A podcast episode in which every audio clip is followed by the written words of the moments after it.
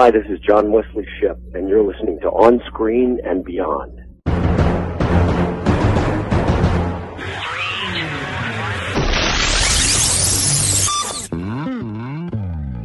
On Screen and Beyond, an inside look into the entertainment world featuring interviews with people from the movie, TV, and music industry, news on upcoming TV and DVD releases, and the rumor mill. And now, here's the host of On Screen and Beyond, Brian Zemrak. Welcome to episode 40 of On Screen and Beyond, and our guest on this show is John Wesley Shipp.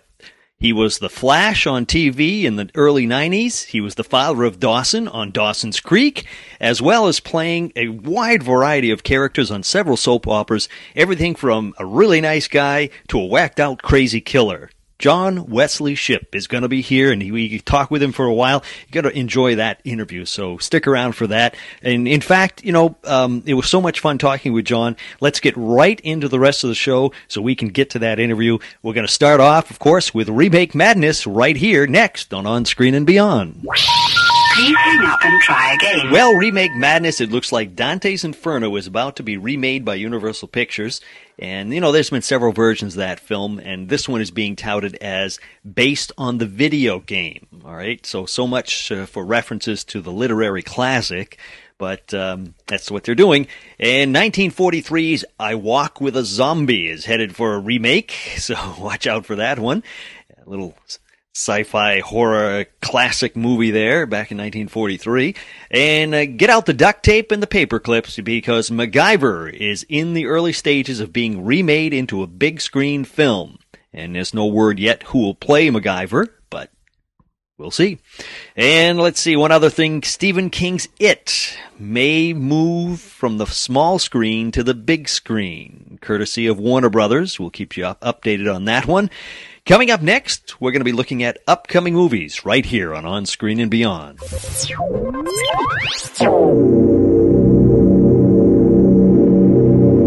Upcoming movies, well, Ellen DeGeneres will star as Mother Nature in an upcoming on screen appearance for Walden Media. The film plot is about Mother Nature coming back to Earth for the first time since it was created. So it's uh, going to be a comedy with Ellen, and should should be a good movie.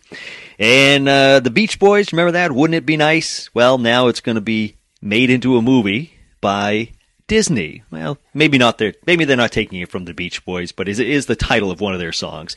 Anyways, it's about uh, two boys who are thrown 20 years into the future, and they find out their plans to run away don't turn out like they had planned. And of course, like I said, it's a Disney film. And one other thing, a biopic about John Lennon called Nowhere Boy will be headed to the big screen, and that's coming to you from the Weinstein Company. And uh, that's going to have a look at his early years. And that's about it for upcoming movies. Coming up next, Sequel City, right here on On Screen and Beyond. Sequel City, well, it looks like word has it that there may be another Fast and Furious. What is it, 29 or something? No, I think it's number 5. Uh, anyways, it's into development, and uh, we'll keep you posted on that.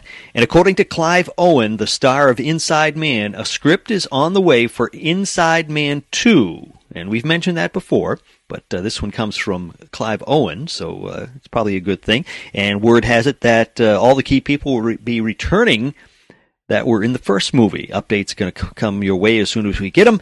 And let's see, writers are working on a sequel to Taken, which starred Liam Neeson. And uh, it also looks like Spider-Man 4, which we've talked about, of course, now has a release date of May 6th, 2011. Of course, everything is subject to change, and that could, you know, that date could change and everything. But it looks like right now, May 6th, 2011 is when they're looking for Spider-Man 4 to come out. That's about it for Sequel City. Coming up next on On Screen and Beyond, TV on DVD. TV on DVD, well, April 7th will bring us uh, more lying, cheating, and deception as Dynasty, the fourth season, volume one, comes to stores. Now, that's a I, I, I've always in my reviews, if you look at our reviews on the TVs, uh, you know, I the, the acting, some of the acting in that show was very, very bad. And you know the other ones that were good were way over the top but it was always a guilty pleasure that everybody in America seemed to be going crazy over back in the 80s. So, uh, you know, it's, uh, like I say, it's a little overboard, but uh, it is a, a, a, good show. So that's going to be coming on April 7th. April 14th will bring you Knots Landing Season 2. Uh, it, of course, that's a lot like Dynasty, that type of thing, as well as Wings, the eighth season and the final season on DVD. So that could be coming your way. So stick around for that. And let's see, on April 27th, Dallas Season 2 will strike it rich once again. And also, Hawaii Five-O, the sixth season, starring Jack Lord, arrives in stores. So stick around for that because uh, that's uh, Hawaii Five-O. Jack Lord, always a good, uh, a good show. And let's see, one other thing. My Own Worst Enemy comes to DVD on April 21st, and it features, of course, Taylor Lautner as the son on the show. And uh, you can check out two interviews that we had with Taylor, separate interviews, in our podcast rerun section of our website, onscreenandbeyond.com. So check it out, and you can find out a lot of information about Taylor Lautner. And that's about it. Coming up next, movies on DVD right here on On Screen and Beyond. Another day is here, and you're ready for it. What to wear? Check. Breakfast, lunch, and dinner? Check. Planning for what's next and how to save for it? That's where Bank of America can help. For your financial to-dos, Bank of America has experts ready to help get you closer to your goals. Get started at one of our local financial centers or 24-7 in our mobile banking app. Find a location near you at bankofamerica.com slash talk to us. What would you like the power to do?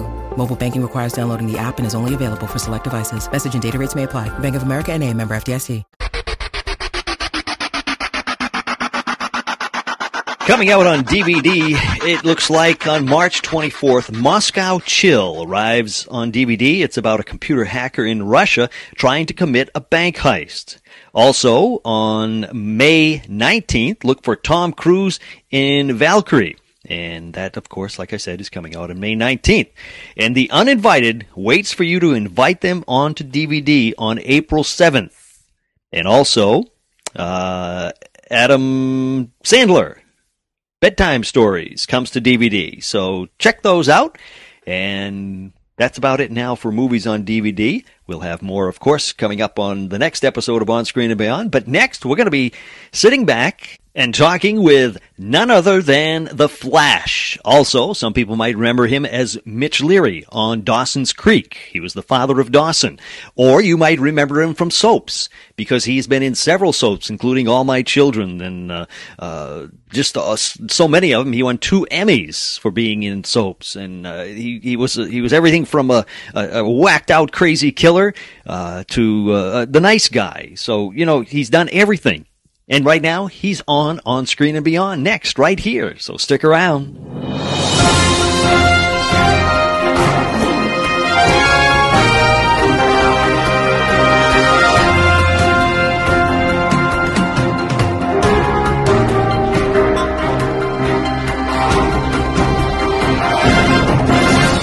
Guest today on Screen and Beyond has won two consecutive Daytime Emmy Awards for his work on As the World Turns in 1986 and on Santa Barbara in 1987. He also has gained notoriety for portraying the superhero The Flash and for playing Mitch Leary on Dawson's Creek. It's John Wesley Shipp. Welcome to the show, John. Thanks, Brian. It's good to be here. John, we've got a lot of things to talk about, uh, but one thing I noticed that you've had the opportunity to play such a wide variety of characters. I mean, good, bad, and everything else. But uh, how did it all start? What made you want to become an actor? Well, actually, I started in music. Um, oh, really? I, I started studying, yeah, piano at the age of five. My first piano teacher had to teach me the alphabet before she could teach me to play the piano. That was kind of my grandfather's uh, uh, dream was for my sister and I to study music, and then it progressed into uh, and singing, and then I went to Indiana University in Bloomington, Indiana, first in the opera theater department, and then I switched my major to theater, and then uh, and then I dropped out and moved to New York after doing a, a summer of theater in Holland, Michigan, mm-hmm. and that was the, beginning. the beginning of the prof- what I call the professional career, which is the exclusion of anything else, began when I got um, well, I had done a a movie. Actually, it was the first made-for-TV movie Showtime had ever done. It was an adaptation of Tom Eyen's The Dirtiest Show in Town. They did a Best of Off-Broadway series, and I did that. And then the following month, I was cast as Kelly Nelson, and that was January of 1980 uh, in Guiding Light. hmm Now, I had seen on the internet that your first one was actually an episode of Fantasy Island. Is that true?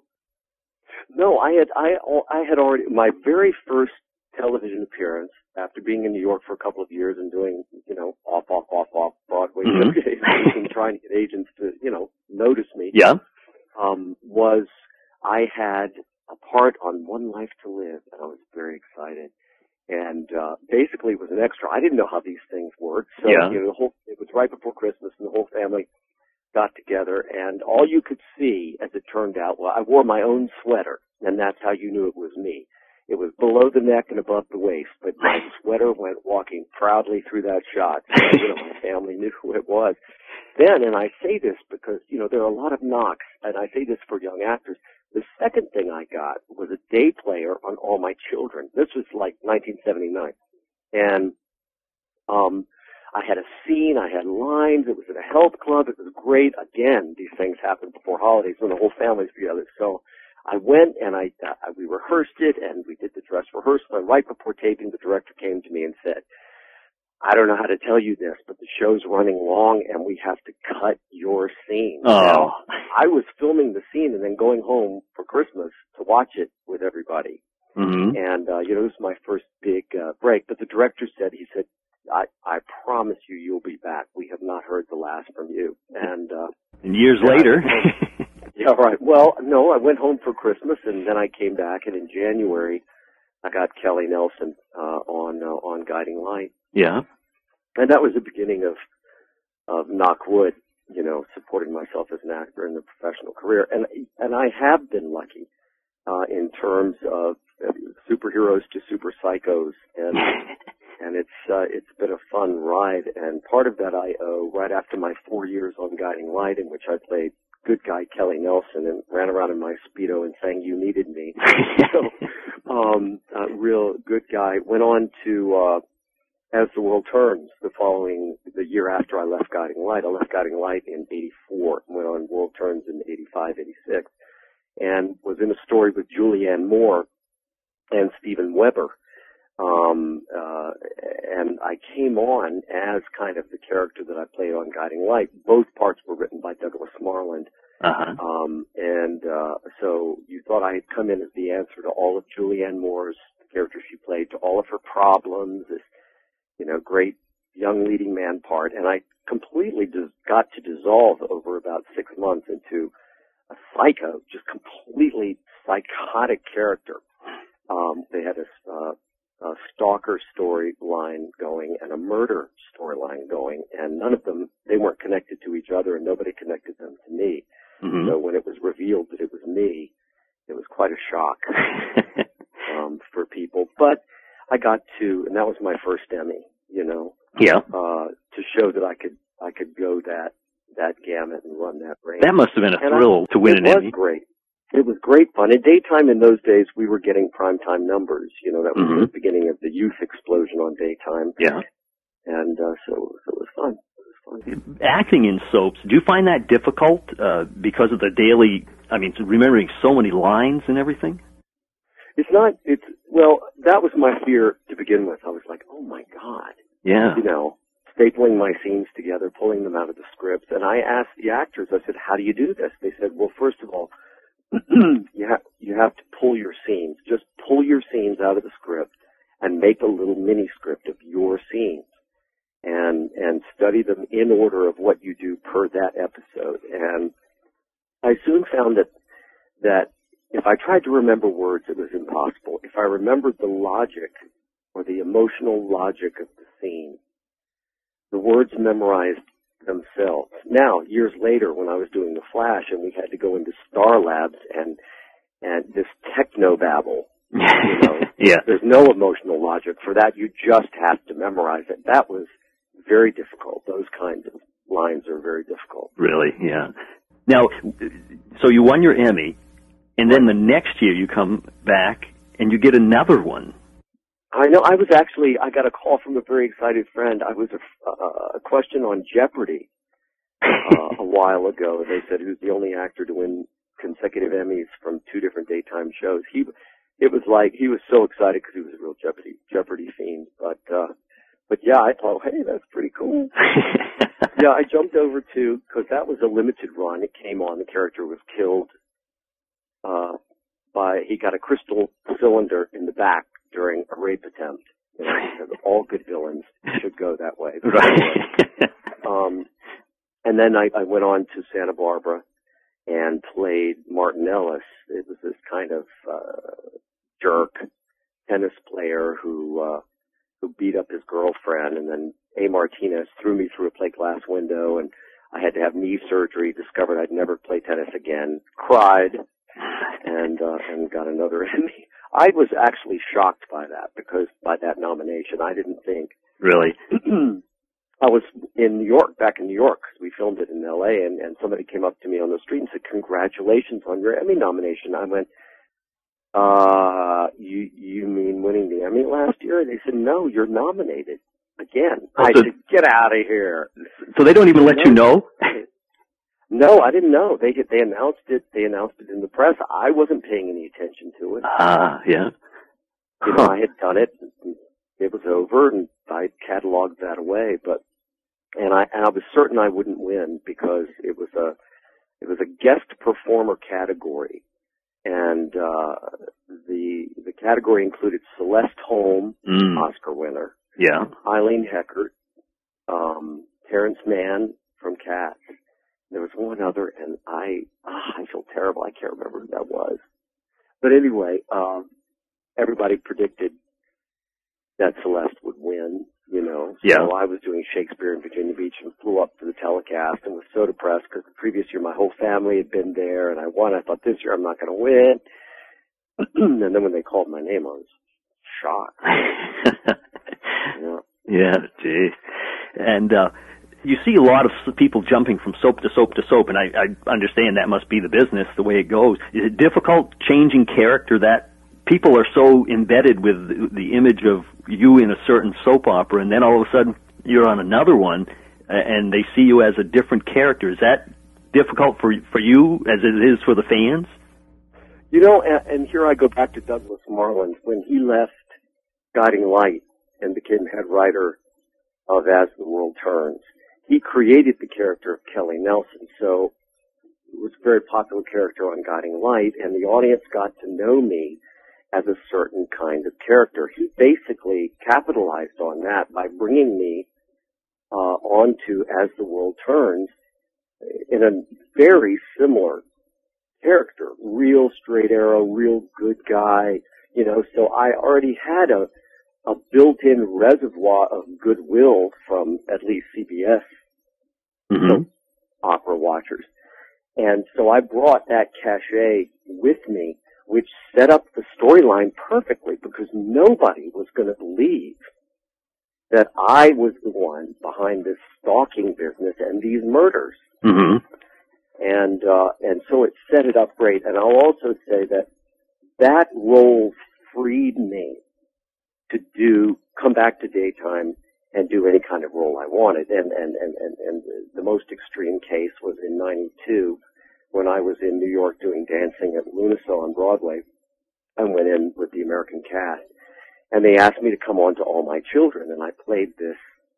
Oh, it's, it's like such an extreme guy. It was, I, I tell friends I'm still picking the splinters out of my gums from chopping the scenery in that part. You know, I mean, beat beat up Natalie and cry. Yeah. she didn't love me. You know, it was great. I had great fun. Also, that character went on as a very together, very pulled together, smart ass lawyer Mm-hmm. and very just got to run rings around the characters he was in scenes with, was very much in control, and again went all the way to, you know, I think poor Carter's still, you know, in a prison for the criminally insane, you know.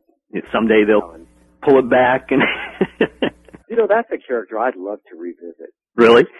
Oh God, it was great fun. They, I mean, the focus groups on all my children were like, I, I, he's so creepy. I can hardly. Uh, I, I can't not tune in because I'm afraid of what he's going to do. I can hardly watch when he's on the screen. it, it's amazing how people get so wrapped up. You know, of course, that's that's because of your good acting. That's why. I mean. but I have to tell you, Felicia Behr, and I am beholding to to her as my producer. She was executive producer when I was there. She was a real. She treated me like a colleague in uh, in creating that role and the team of writers, you know. And I have to tell you, I did some stuff on that show that I thought would have been edgy for prime time. Oh, really? And they let it go on. Hmm. You know, I remember once Melody Anderson, where I kidnapped her and taken her to the houseboat. She's blind because I tried to set, I set her house on fire, trying to kill Trevor. you know, anyway, so she's filming around the houseboat, and I'm I discovered she's trying to get away. I go out to the deck. I throw her back into the cabin, take my belt off, wrap my belt around my fist, and backhand her across the face with the belt. you know, and then after that, she's like freaking out. No, Yeah. she actually hurt herself on that shot because she, when she went flying back into the cabin, she landed wrong. Oh, really? I I just came up. I just came up on the internet. Came across that that uh, soap opera digest where they where they talk about about her being injured on the set. But then the next scene, I'm like, you know, snot and tears and crying. I just want you to love me. I mean, it was it was extreme. Yeah. And Yeah. they built a boat. I mean, one end of that soundstage was a huge boat on springs. Hmm. And so we would spend all day on this boat that was moving like a boat, like you're on the water. Yeah. And then I would run to the theater to open in a tableau on Dancing with Luna, so we were all sitting there very still. And I would be rocking. I was still on that boat. You know, like the whole, I felt like it was rocking. That was a fun time. That was a really fun time. So I, I take it. Uh, I was one of the questions I was going to ask was the type of character you would prefer is a uh, a multifaceted person who who's a little crazy and Well, certainly you you want to um, do do roles that are uh, challenging. Uh, those are characters are hard to play. I know as as the uh, secret admirer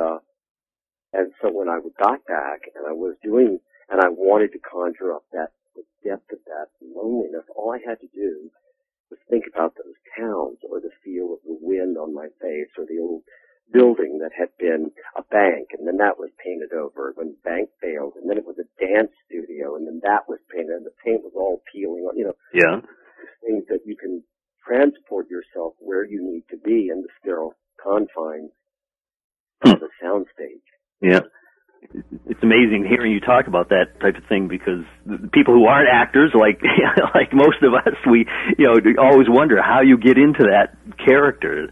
Yeah. Well, there are different techniques, but in terms of emotion, the, the quickest way is uh, Well, you recreate emotion memories, and you do it by using the five senses.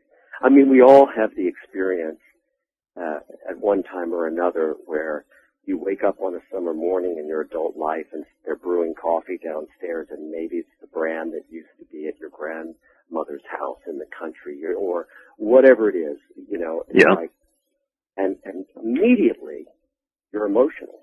Yeah. All you have to do is recreate that smell or a sound of children playing on a playground. You just create that for yourself or whatever it is, the train whistle in the distance, whatever says whatever emotion it is that you're trying to get to. Yeah. You recreate it for yourself. If you try to create the motion, you're screwed. The emotion, you're screwed. But if you can find what produces the emotion in you and recreate that, then the emotion either will or will not come. I remember uh, Kathleen Cullen was once very instructive to me as a young actor on that show. She played Amanda, and uh, and she had a miscarriage on the show, and in the hospital she had this scene where she was supposed to cry, and they said, "Well, we have glycerin here to put in your eyes for tears," hmm and she said, "Oh no." She said, "Either I cry or I don't cry." Huh. where it's not going to be any glycerin on my face. And and in one of the takes, she totally went the whole way. The whole she recreated for herself the loss, what that would be like of losing a child, yeah. and it was emotionally rich and full. But it was very instructive to me. I was surra- I was lucky. The soaps that I was on, we had really good actors Yeah. you know, um, and I learned a lot uh, just being on set with these people who it didn't matter to them that it was daytime. Elizabeth Hubbard was doing theater, Larry Bryggman was doing theater. You know, I could go right on down the list. hmm I mean, Bette Davis uh, um, wrote uh, Lisa Brown, who played Nola Reardon. We did all these fantasy flashback, flashbacks. Well, Bette Davis was a fan of the show. Wrote Lisa Brown and said, "You got the stuff, kid." Hmm. You know, mean, Yeah. daytime is a is a very interesting animal. Uh, at, at least in the, in the, in the old days, and I haven't seen it recently. I don't know. I assume it's still true. Someone once said you you will see some the best work on television you will see in daytime, and also the worst because Huh. it's so fast. Oh yeah, gee. And this, you know, I mean, it's not like doing one show a week. It's doing every day. every day. Yeah. Every day. I but when my when my storyline maxed out on on uh, all my children, and uh, it was it was it was it was also because they tried to pack in a sixth show two weeks in a row to get ahead for I don't know what they were some some vacation that they, they were getting ready to take. But uh, I was having 40, 42, 45 pages a day. Just my scene. Wow. I mean, when when your story hits front burner, Yeah. you know, you it's it's it's really incredible. Yeah. Yeah. And and the crazier the character, the the more they they they key in on that character, I guess. You know, I ended up rupturing a vocal cord going back and forth eight performances a week on Broadway and trying to do the climax of that character at Wow. the same time. But uh I'll tell you it was fun. I wouldn't trade it for anything. Really? Yeah. Yeah. Now, um, as far as I got to talk about the Flash because um, it, it it only lasted a year, but it, it seems like it lasted longer because it's it's it's formed a cult following more so than I guess when it was on. Um, Yeah. How did you come about Well, getting? nobody The, could find it when it was on. I know the networks. I don't know. Sometimes I wonder because you know you see, get start seeing it one day, then it's the next day, and then it's uh, two hours earlier or later, or it's like geez, you can't keep track of those things. But I'll tell you what I think happened. Really, it was it was it's sort of a perfect storm.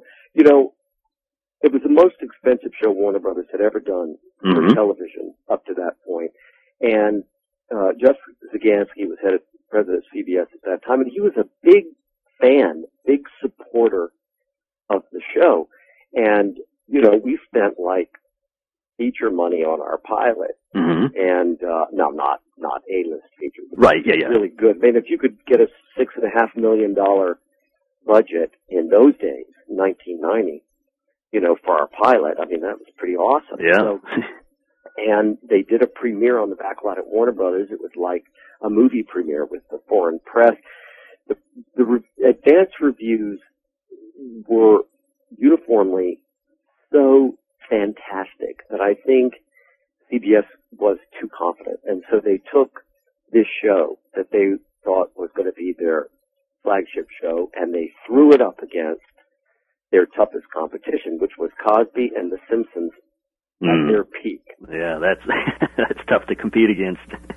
So they put us in a tough time slot to begin with. Even so, our debut, uh, uh, Jeff said to me, he said, you know, if you maintain those kinds of numbers, we'll, we'll be happy.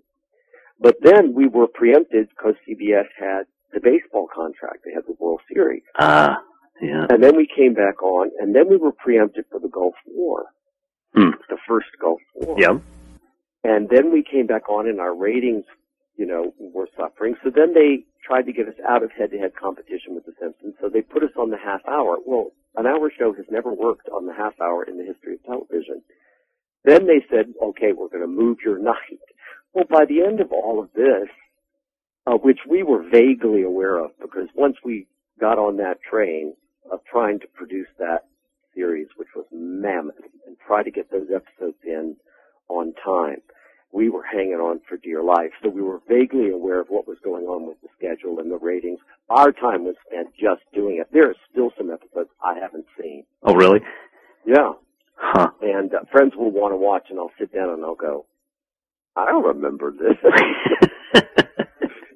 but uh but but you know our core audience couldn't find us i mean comic book fans were saying we can't find you and that yeah. The kiss of death if your core audience can't find you then how do you ever expect to build an audience now that it's out on dvd i you know i've been doing signings at these conventions promoting it and people will come up and say you know what it translates i sat down with my kid and said you got to and he dug it Oh, yeah. will come to the, you know, so it does. It has a new audience. Certainly felt like more than 22 episodes while we were doing it, I'll tell you. Yeah, I I can imagine for you. But but so how did you get the part? How did I that come? had, you know, um, I had just done, uh, Never Ending Story Part 2, hmm uh, which we filmed in June, uh, uh, Germany, in Munich and Vancouver. And I had a manager who said, uh, you need to come out to LA. And so I did. And April Webster, a dear friend, wonderful casting director, was, uh, casting The Flash. Uh, she's gone on to win Emmys for Lost and, you know, and Mhm. things. But anyway, and they contacted my manager and he talked to me and I said, uh, uh, yeah, I'm not so sure about that. I mean, first of all, you know, I have no interest in running around, um, I, uh, in a pair of red tights. you know, I, I have pretensions at least of being a serious actor and I don't, you know, some of the TV treatments had not, you know, they sort of poked fun at the con, you know, they weren't really taken seriously, but they, I, I met with, it would just meet with Danny and Paul, Danny Bilson and Paul DeMeo. And, uh, and we talked about it. They said it'll be dark, it'll be edgy, read the script. Uh, the motivation for using the powers is not to be Dudley Do Right, it's to avenge his brother's death, so it's a dark motivation. Um, uh, the suit, you will not be running around in a pair of red tights. We're spending $100,000 to build four suits Wow. and Robert Short Productions did that. That was an ordeal in and of itself. So put all the, and we're, you know, we're, it's not going to be cheesy. This is our budget. And so that didn't mean I got the part. That meant that, okay, I'll come in and read for you guys. So Mhm. they saw, I believe they told me 60 guys for the part and then they, uh, whittled that down to two of us, which they took to the network, me and Richard Burgi and uh, and then for whatever reason, the decision was made to go with me. Richard was was gracious enough to come and, and guest star in one of our episodes, and he's certainly he has a terrific career going. now. Mhm. Richard's a great guy, Yeah. and um, that's how it happened. Hmm. Now, originally, and if, if I, I'm trying to remember if this is right, uh, in 1990 there was a TV movie first, correct? That's right. Now, that did- was our pilot. And did did they know at that point they were going to next year, the following year, have it as a series, or was it a test like testing the waters? No, there was too much money involved. I think I don't know what our initial order was. I think we had an order. Did we have an order for twelve? I think we had an order for the pilot, and something tells me it wasn't twelve. It was more like 6 Mm-hmm. and then we got the order for twelve, and then we got the order for the back nine. Yeah. Um, but uh, we knew that it was going to be no, it was too hard. We were shooting. We, we it took us six weeks to shoot our pilot um, in May and June, and that was before they had a cooling unit for the suit. I almost died. Well, I was going to ask you about that. Is uh, was the suit? Uh, it, it, was it hot? It was hot. I was a, I should have been called the sponge. I was sweating through like two and three inches of foam latex so much that it looked like the suit was sweating. So they sprayed it with a sealant, which kept all that water inside. I would take off Oh, gloves and they would be half full of water. The hand part would be full of water. It was, uh, and it was excruciating. It, I did not enjoy it. it, it you know, that part of it. Were you losing weight by? I mean, with all that water loss, did they have to keep you pumped with water to, to you know, so you wouldn't dehydrate? Yeah, yeah. And in fact, then they came up with a, a, a, a vest like race car drivers wear, which I would put on underneath the suit, and and in between takes, I would lean on a slant board because I couldn't sit down, and they'd plug me into an ice chest and circulate ice water through the vest, which at least would wake me up and lower my body temperature. and- Jeez. but uh, they, be, I mean, they couldn't clean them because the foam started, you know, uh, um, uh, breaking down. Uh, so they would hang them up, two for me, two for the uh, stunt guy, and they would hang mine in my trailer. And 5 a.m. the next morning, it'd still be wet. I'd be pulling it back on. You know, they just spray it with Lysol. Jeez. it was pretty nasty. But you know, I mean, yeah, I'm sure if we'd gone a second season, things would have been a little bit easier schedule wise. But, but it was outrageous. I mean, I was there 55 to 75 hours a week. You know, Wow. our transportation guys were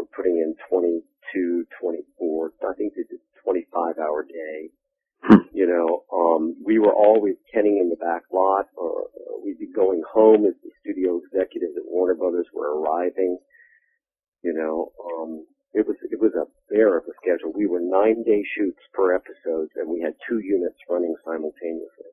Hmm. Was it filmed on the Warner lot?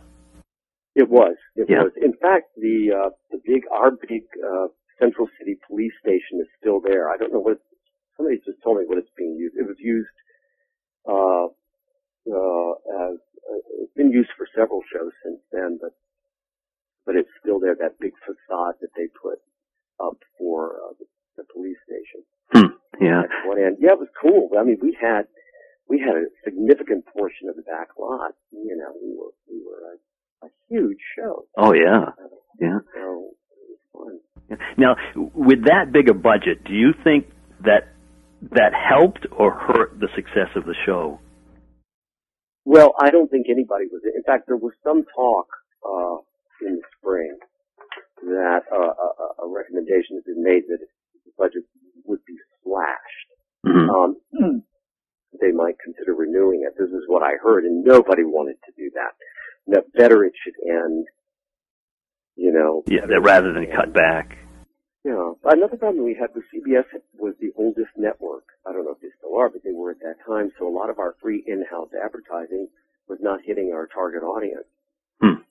It was a, that's what I mean by perfect storm. That you know the the, the you know the Cosby, the Simpsons. Our, I'll tell you, our advance word being so strong, leading them to throw us into their most difficult time slot, might have been a thing that really hurt us. The old demographic of CBS Yeah. Yeah. hurt us.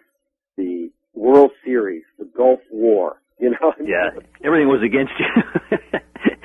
Except it was a good show. That's that's the the sad thing that you know a good show went down the drain because of all those mistakes that they made and everything. Um, Yeah, I, the following year when I was in New York doing Dancing at Lughnasa and and and uh, ended up uh, it ended up winning the Tony as best uh, play that year. And uh, there was an executive high up CBS who saw me out in the lobby, and he said, "You know, John," he said, "we killed that show." Huh. Now the cast seemed like a a good cast. was yeah, it was. Alex uh, there was very very level. Nothing ruffled him. We'd start shooting an episode. I think we started shooting one episode at like two or three a.m. Saturday morning. The director was like, "Are you guys kidding me?" Uh, but Alex would roll with it. I, Amanda had small children at that time, so the long hours and the being away from her family, I think, was was, was particularly hard on her. Hmm. Yeah.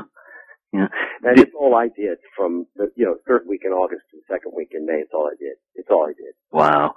There was no time for anything else. Now, with all the the things that were going on on the show, as far as uh, the physical things, um, did you you mentioned there was a stuntman, but did you ever get hurt or anything during the show? No, I had minor things like uh there was one there was one episode in which I sneezed and I sneezed three times in rapid succession and they, they had the chair on ropes and they pulled the chair back and it goes slamming into the bookcase. Well they didn't fasten me into the chair. So they yanked the chair out and I'm like in midair. the chair goes crashing and I end up you know, and I had to have my little little things like I had to I still have problems with that elbow. Uh, I would have to have it periodically drained. Huh. Um, little, but but but you know, I mean, that's just. Uh, I'm not griping about that or making a big deal about that. I mean, you know, every every job, Right. It, you know, and uh, uh, you know, like that. But Dane Farwell, and I always talk about Dane. He was my stuntman, and uh, you know, I do everything up to the point where the flash gets blown backwards out of a second story window and lands on the concrete Yeah. on the street below. And Dane would do it. You know, they at one point they lowered me a chain around my ankles, handcuffed into a big of water. Uh, and then they, uh, and then I wake up, and then they pull me out, put ta- Dane in, and then they blow up the tank. You know, it's like, you know, he, uh, I remember once he had this big gash on all these gallons of water coming out of the loading dock, and here comes Dane riding it like a, you know, and then the big gash out of his hand, he didn't even want to fill out an accident report. And I was like, I have, I said, you got to. I said, you have to. I said, if there's complications or anything, or Yeah. cut into a tendon, I said, come on, Huh. you guys are maniacs. you know. Did you ever have the feeling that you know I'd like to try these this stunt? Don't bother with a stunt man. Did you ever have that feeling? First of all, they would never have let me do it because, because, you know, I mean, if I got hurt, I mean, just draining the elbow, when I had to go and have my elbow drained, that's, you know, kerching, kerching. Yeah. Oh yeah. I mean, that, that, that's production time lost. Secondly, the things that he was doing were so extreme. I mean, you know, getting up, falling off the car, doing things like that, being, you know, little things, you know, fi- you know, taking falls, whatever. But I mean, the things that he was doing, for example, you know, that, that big tank had, I use that as sort of like the signature stunt, that glass on four sides Mm. and he's completely submerged in water suspended by his ankles. And they blow the tank, the glass comes out, and all the gallons and gallons and gallons and gallons, gallons of water uh, washing with that broken glass, and him riding it out out of the studio, out across the loading dock. No, I, I really didn't have any. Leave that to the professionals, right? Exactly. I don't blame you. He was a guy. He was a rock, Dane Farwell. He was a rock through that whole thing. I, uh, I, we were, we were, uh, partners in, in, in creating that role. Yeah, you got to hand it those stunt people. They they go through a lot. Yes. Gee.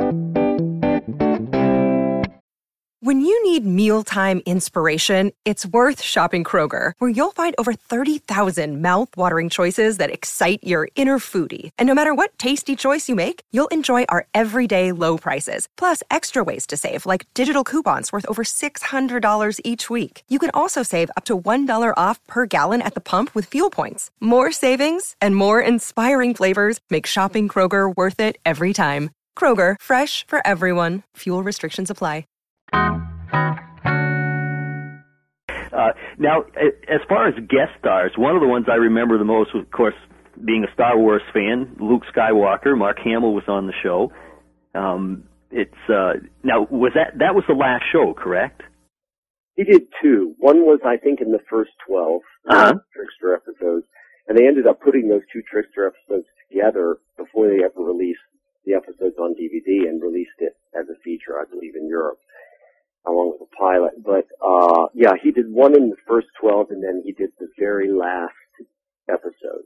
Hmm. And they were big episodes, uh, also because Danny Bilson, executive producer, directed those episodes. So we knew that we were getting all the budget we wanted. Ah, yeah. you know. And Mark was fantastic because he was such a big comic book fan. He had a comic book store up in Vancouver, Mm-hmm. and he and he really wanted to play that part. So he it, it, the number of hours, you know, nothing phased him. He was a ball of energy. He, he actually dislocated his shoulder in the scene where he's in a straitjacket, slamming himself up against the wall of a padded cell, uh, and he threw himself into it with such gusto uh, he. It wasn't padded quite enough, right? It wasn't, no, no, not for the ferocity of his uh, interpretation. huh. But it, it was great because he loved it. He loved playing that character. He, you know, when somebody has a lot of, and by that point we're all dragging butt, you know, and so to have him come in and and uh, and, and and be so enthusiastic and so committed and and willing to go the extra mile and take after take after take and Yeah. never complaining of being tired. Of course, he was there for nine days. but, um, you know, we had literally we we would have guest stars come to me by midweek going, "Are you friggin' kidding me?" like, I'm like, "Yeah, we were going to get T-shirts made. I survived the Flash." Passed them out to people who did A players and guest stars on our show. yeah. Now I loved those episodes too. I wanted Jason Bernard to come back, and everybody at these shows, a lot of people, the two episodes that they they mentioned being their favorite, because I asked them, um, most often uh, were, uh, of course, the Trickster episodes yeah. and the Deadly Nightshade, because that Jason Bernard was so terrific, and I thought uh, the relationship, the mentor relationship there uh, between Nightshade and, and and Barry Allen was was really special. Played really well, and I think it's a relationship that Danny Bilson, who was the writer, that, that he got, and so it was well written. Mm-hmm. You know, Yeah. Yeah. Yeah. Now, um, do you ha- personally have any remnants or or do you have the, I don't imagine you have the costume obviously that that's a hundred thousand dollars but any any I've heard half of one of those suits was in a plexiglass case, I hope hermetically sealed, in uh, Planet Hollywood, I believe it was, in Orlando. oh Picture of me and half of the suit, and it was you know on display down there. A funny little thing: the la- very last scene that we shot of the episode was uh, was in, we was in some godforsaken hole in southeast LA. We often were in very bizarre locations where we had to put plyboard down over, you know, syringes, you know, because there was a particular type of architecture. yeah We actually were nominated for art direction, and and and that involved not having buildings between certain years. It's you know um, supposed to be retro and futuristic combination. So we would be in search of these deco buildings and things, and consequently we're often shooting in these locales. But anyway, after the last scene, which was in the suit, um, I ripped the ears off and threw them in the air. and and Mark, of course, having the comic book store up in Vancouver, he was like crawling around gas, uh, trash cans and through cables. He's like, "Don't let him get away! Don't let him! Where are they? Where are they? Where? Get the ears! Get the ears!" so he may have the ears. Actually, I I really had no interest in uh, having any part of of, of the suit. I had had it with the suit. The thing that really made it bearable, and they had told me at the time, they said, you know, only about a quarter of the episodes at most will be in the suit. Of course, that quarter of the episodes took longer to shoot. Right, yeah. Jeez. And and now that suit sitting in uh, uh, Orlando at Planet Hollywood probably has your DNA sweat down in the bottom of the boots. yes, I'm sure. oh, listen, absolutely. So now, were you happy or were you sad that it was ending, or? Well, I had left LA and gone back to my apartment in New York, and I was waiting, and I have to tell you, I was so friggin' exhausted. I can imagine. I mean, uh, by then that certainly it was a disappointment. I mean, leading up to the announcement, I was like saying, you know, thinking about doing that again for nine months.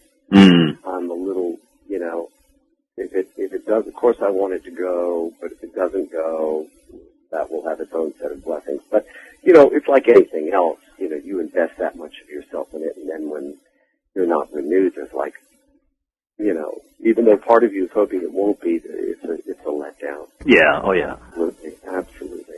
yeah, yeah. But then after the show ended, you you went back to soaps.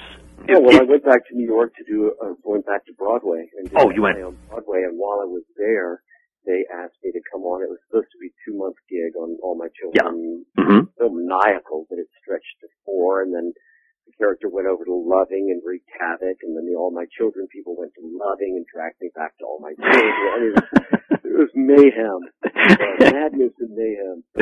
yeah, from a hero to a psycho. Yeah. yeah. Um, now, is it a lot different doing daytime soaps compared to a primetime series?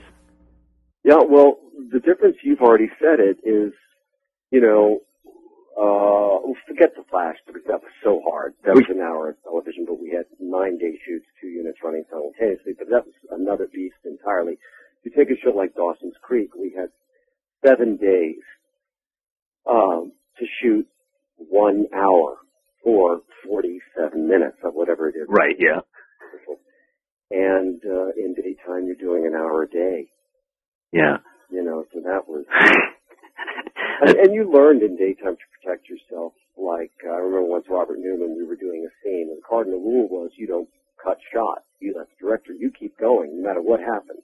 Let the director cut if it gets so bad. And at one point, Robert Newman had this line: "That whatever it was cost me fifty thousand ducks, um, bucks."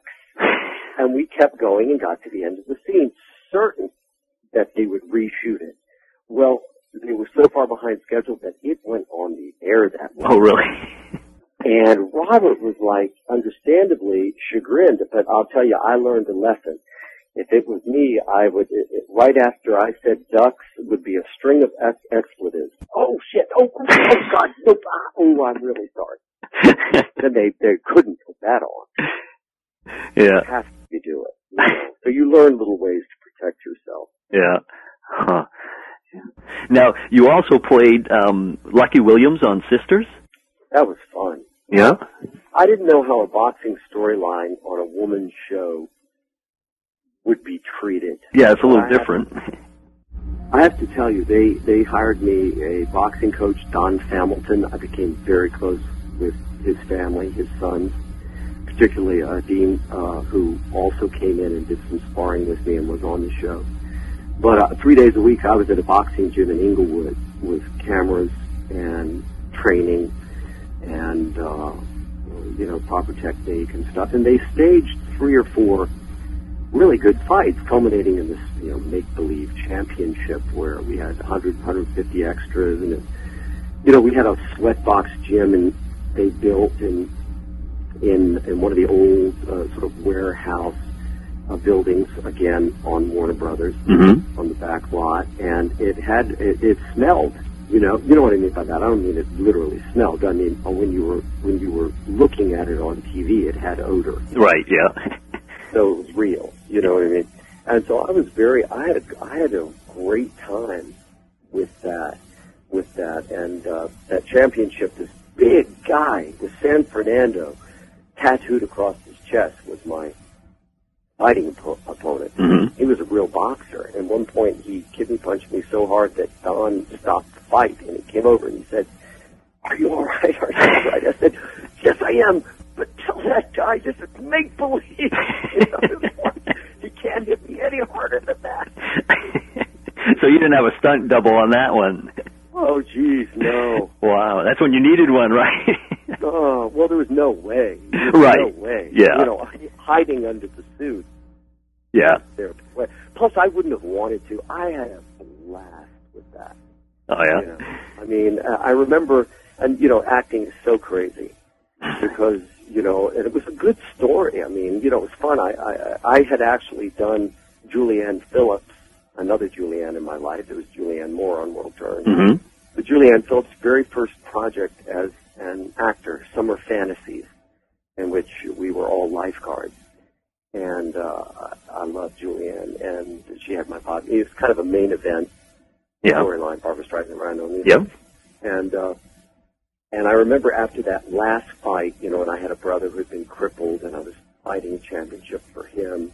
It was very full emotionally, and and, and some comedy and stuff. So, but I remember after fighting that make believe championship bout, and all the extras had filed out, I went and sat up in the stand, still in my soggy, you know, boxing shorts and whatever. And I sat up there, my gloves, my tape still on my hands, and I said, well. I will never win a boxing championship ever again. Hmm. And there was a real poignancy to it. Of course, I hadn't won a boxing championship, but you know, you go there, you Right. get to do all these fantastic things. As one person said, you know, you get to build castles in the air and move into them for a while. Yeah. And then the time comes with the eviction notice, and it's time to go. And you leave whatever part of yourself created that behind. Mhm. And you just close that door and you, you walk through the next one. But it was a very poignant moment. I I really enjoyed that Huh. that, that run. Ron uh, Cowen and Dan Lipman and, and Adam Newman uh, working with those guys on that show. It was Yeah. great fun. Now, when you went to Dawson's Creek, um, uh, of course, that was a long run. Uh, how did you get that part, and what intrigued you about taking it? I was actually when they when the casting initial casting for the pilot presentation, which I think was a twenty or thirty minute presentation. They did not have an order when they shot that pilot, and um, I was in Moab, Utah. Oh, yes, I've been there. David, yeah, beautiful. Oh, it's beautiful. Yes. with David Carrad- Carradine, Lee Majors, Cynthia Green, Kathy Lee Crosby, doing The Lost Treasure of Dos Santos. So I was not available for that call. Um, and uh, when I got back, I think that was it. I think that, wait a minute, that was, yeah. And so um, they went and made the the pilot. And when they got their order, they decided, for whatever reason, and this often happens, and it has very little to do with the actors involved. They feel like they have to make a change, and it just so happened that they decided to go a different way with the dad. Now that I've seen that actor who was Dawson's dad, he got to do a movie with Al Pacino, so I don't feel sorry for him. Al Pacino's my favorite actor Yeah. but um, um, but they they were seeing uh, new dads over the course of the summer, and uh, uh, I oh I was doing uh, now what had happened? I was shooting something else, and I was I doing Soldier of Fortune then and got my nose broken. I had gotten my nose broken. Anyway, they had initially read me for the role of Mitch Leery, and they had already started shooting the first episode and second the rest of the first episode in Wilmington and hadn't cast the dad, recast the dad. So I went in and had a reading. The day I was supposed to go to the network, the day before I was filming, that was either Soldier of Fortune or but anyway, I got my nose broken. So Wow. my nose was swollen, my eyes were black the day that it came time to come in for the network test. They met me out front and and they went, "Oh my God!" But it actually worked to my favor because I made some. Cr- I walked into the room, you know, Yeah. and uh, I made some crack about it, you know, and everybody laughed and and relaxed, and it actually it actually made the test go very well.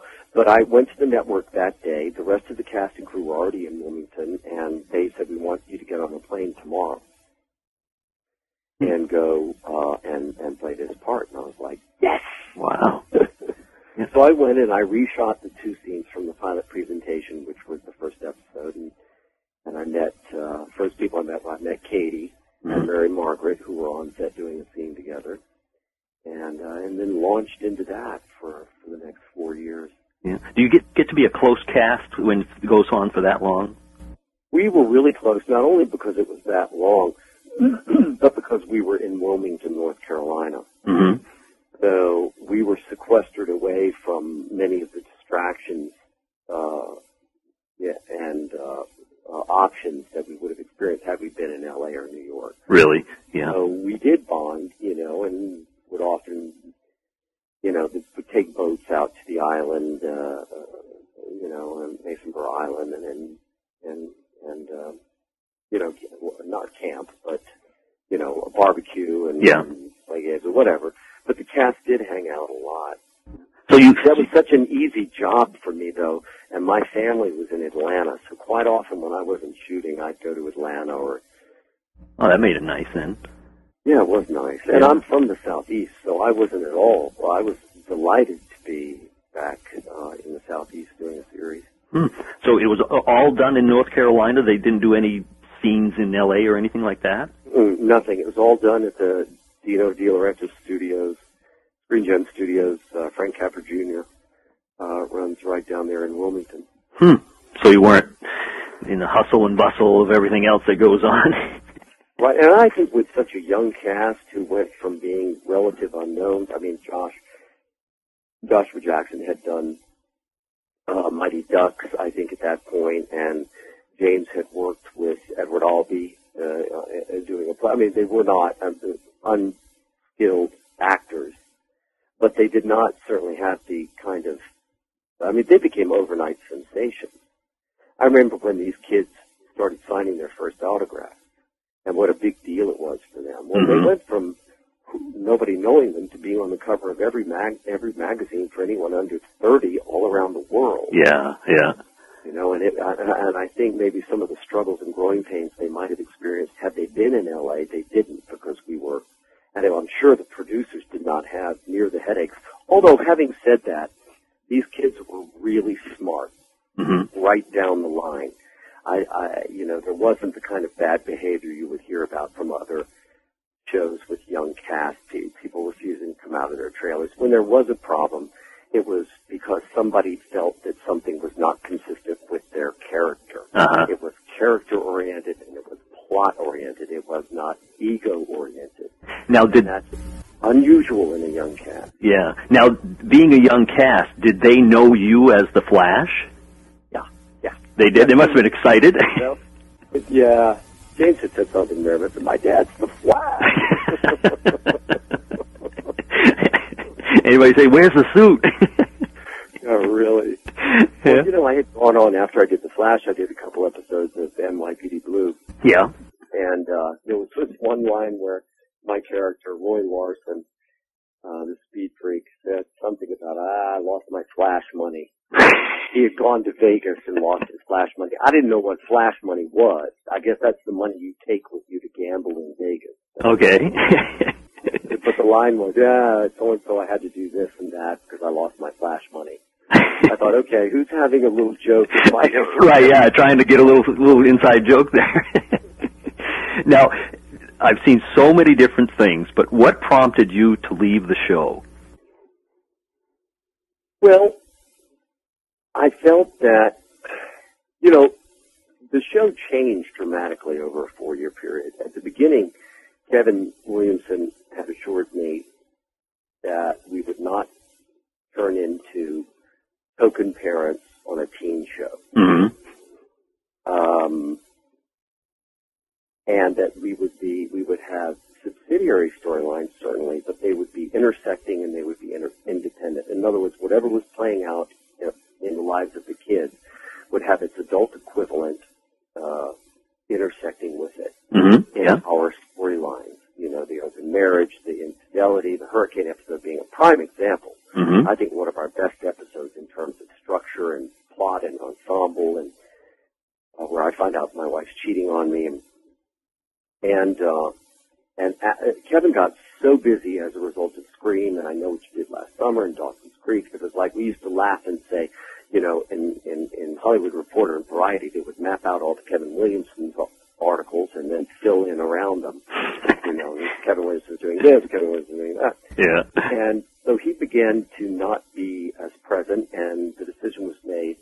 Uh, he was the creative executive producer, and uh, Paul Stupin was the business executive producer, and and and, and Kevin, uh, although he still consulted, basically absent absented himself from the show after second season, and a lot of changes started happening. There was more and more, and the people who basically felt that it should be a kids show first, last, and always took over the show Mm-hmm. and the parents were heavily de-emphasized. And uh, I, I think last season, and uh, out of 19 episodes that I did, I felt I made a significant contribution in about four of them. Uh, you yeah. So that's tough to sit down in North Carolina, uh, waiting week to week to read a script to discover what you're not going to be doing Yeah. Yeah. you know. Um, so at the end of fourth season, I mean, the kids, it was Dawson's Creek. The kids were in high school. They were seniors. They graduated. Everybody knew there would be a sea change. You know, well, what now? We can't have a fifth year in high school. Well, these, these Mhm. kids got to go to college. And they let all the adults store, uh, contracts lapse Ah. and uh, and they they wanted to renegotiate and only ask for six episodes from each of us. And I thought, you know what, it's been a great run. Uh, I'm not really interested in holding Lily, her new daughter, by that point, in the background at Parents' Day at college and waving. You know what I mean? Yeah. Yeah. I think I have I have more to contribute, perhaps in another avenue, you know, somewhere else. And so I set my price really high. They let the contract lapse, so when they came back to, I set it high, figuring that they would not meet it. Um, then, as events would have it, they started shooting the first episode uh, without the without our contracts being done, and uh, the WB shut them down because they had no story Hmm. for the fall Yeah. ongoing story. They had to, end, so they shut down production for them to come up with a story. Paul Stupin calls me in L.A. Will you meet me for coffee? Long story short, says if we give you the money you're asking, will you come back and kill the character? Well, I was like, I was like, but he said, I pray. He said, I know you haven't been real happy. He said, we're in a bind. This would, we promise you two great scripts.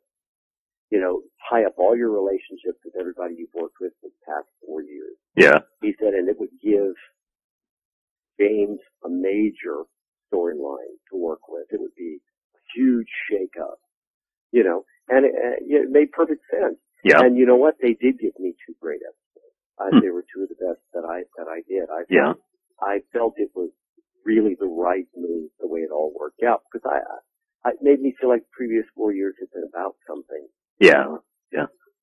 Hmm. Now, I've noticed that in the last few years you've started to delve into directing. Uh, is that something you're heading into? No, well, you know, I used to think acting was hard until I directed. Um, basically, the directing that I've done, I've been asked to do uh, shows with young cast, inexperienced actors, because I love the process of acting, Mm-hmm. and I love the creation of the organic of an organic moment. Uh, unfortunately, the projects that I've been asked to do have projects that either had very little money or they had people in charge of them who, you know, this very last thing that I did without calling it by name. I mean, these young actors put themselves in my hands and I got some beautiful stuff and we had, we had an OD, we had a drug dealer in the story. I mean, these are kids. I had one actor sobbing in a scene and he, they so trusted me. They went with me. And then the guy who was in charge of putting the episodes together chopped them all up, cut out all the or- organic moments, kept in all the shtick.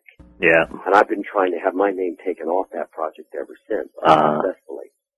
But, uh, I've been asked again with two of the guys that I worked with who who uh, were the most, I think, the most talented, um, have got money for this little film, independent film they're shooting in Georgia this summer. And it's called Blackbird, and they want to talk to me about doing one of the roles and directing it. Hmm. The, the, what I like to do as a director, uh, you know, is work with the actors. You know, work with the values of the scene, work with your actors, break down preconceptions of what acting is, get organic moments going, flesh out moments and scenes, get them get them thinking and responding in the moment, Yeah. um, and then work closely with the DP, hopefully, whom I have a good relationship with. Doesn't always work out that way. and become a tug of war. Um, to to to evolve, you know, the shots, the you know, agree on a style. But my work, I would say, acting coach slash director would be working with the values of the scene. That's what turns me on. hmm Uh, are there any other projects that you're going to be working on besides that one? Uh, I did a film, a short film called Grotesque in New Orleans in June, and I just saw the first cut, cut of that. It's a very exciting young filmmaker out of Chicago named James Oliva, and it was one of those shoots where very little money, but everybody was on the same page and pulling together. James and I were coming up with things on the spot and shooting it. I play this priest with a very troubled past.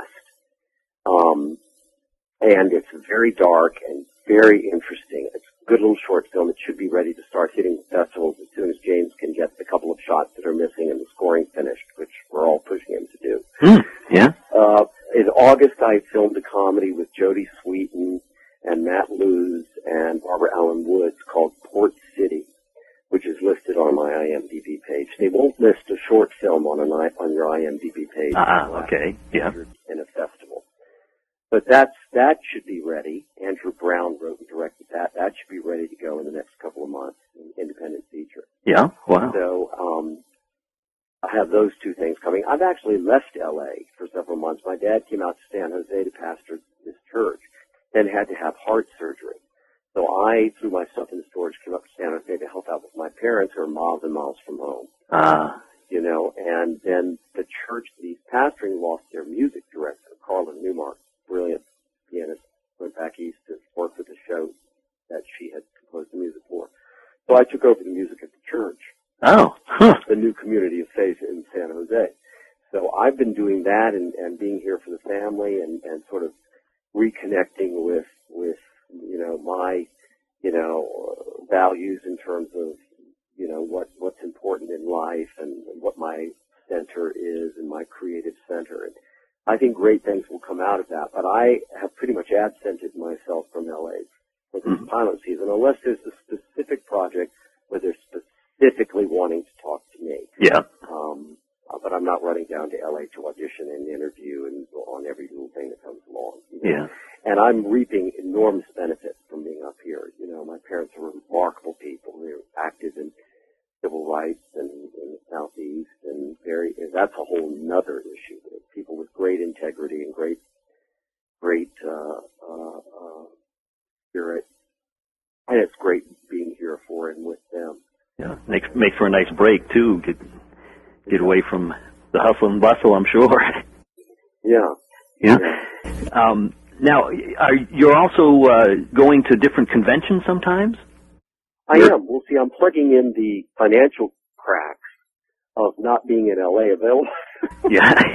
with these conve- with these conventions. Since the Flash, the episodes were put on DVD in 2006, um, I've gotten calls to to appear at comic book and sci-fi conventions. I'll be in at the Chiller convention in the, the weekend after Easter, hmm which is huge three-day convention outside of New York City. Yep. So I'll take that opportunity to go study with my voice teacher, go see some shows, you know, go make some money, meet some fans. Yeah, I I think that's Um, nice that you do that because the, I mean the fans don't get to meet the different actors, you know, and that's one of the functions that they can go to and, and meet people. And I enjoy it. I mean, I enjoy meeting, I mean, I, some people who do these conventions, I look at them and I think, why are you doing this? You're, you're miserable. but I, I actually enjoy asking the fans what their favorite episodes are, or, you know, or having that interaction. It's, you know, you don't have it when you're on a sound stage, so you can go out and meet them. And that's certainly one great thing about theater is you have the audience is right there. It's a two-way communication. Right. I was going to ask you how you, you know, do you like the feel of of theater, uh, you know, over acting on? No, I would not say over. I would say in addition to. It's Yeah. just a different animal. It just makes for a nice change, I'm sure. Yeah, it's a different energy, different requirements. What it requires from you, you know, are different. Certainly having the that that that large breathing organism out there in the dark. Yeah. While you're acting, that's affecting and impinging on what you're and influencing what you're doing. You know, is, is that that's a very live, organic thing. But I also love the intimacy that you can achieve in front of the camera, which you can't on stage when you're projecting to the last row on the balcony. Right. Yeah. Now, uh, John, I appreciate you taking the time to talk to us. I mean, it, this is fascinating. Listening to all that you've you've done. Um, but I've got one more question. Yes. And of all the series and soaps that you've done, do you have a favorite? You know, I've been asked that before, and and as you were kind enough to point out, the roles have been varied and different. So I don't really know how to compare Douglas Cummings or Carter Jones with The Flash, Yeah. you know, or or uh, the Welsh wastrel in Dancing at Lughnasa with Mitch Leery hmm you know, in 1936 with Mitch Leery in 2001. You know, so so I I I have been, and it's an overworked word, and I'm going to use it again with misgivings.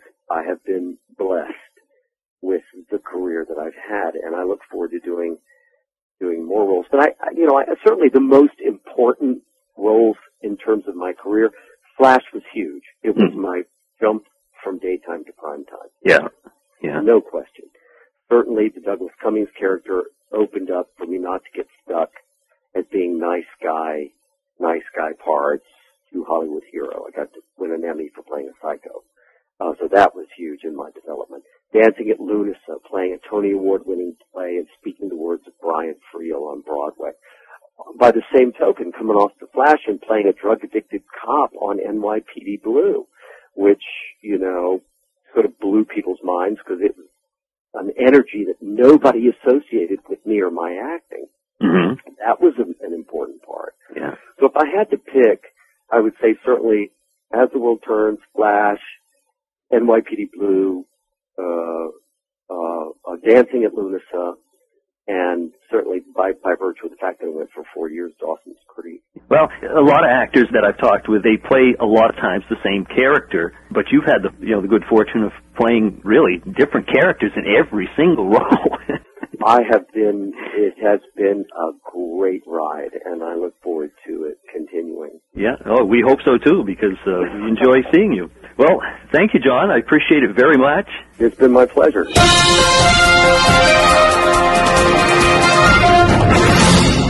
Well, I want to thank John so much for taking the time to talk to us. Uh, it's always fun to hear those behind the scene things that are going on, uh, like, uh, you know, he broke his nose with doing one thing and hurt his hand and his rib and everything else doing these other stuff and uh, sweating, you know, like crazy inside the flash suit. And there it is in Orlando at Planet Hollywood. So the next time you see that uh, and you're in there and you say, hmm, that's probably all full of sweat from John Wesley Shipp.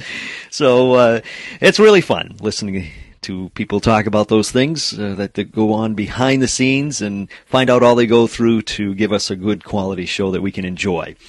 And uh, let's see, that's about it for episode 40. Coming up next on episode 41, we're going to have another great guest for you.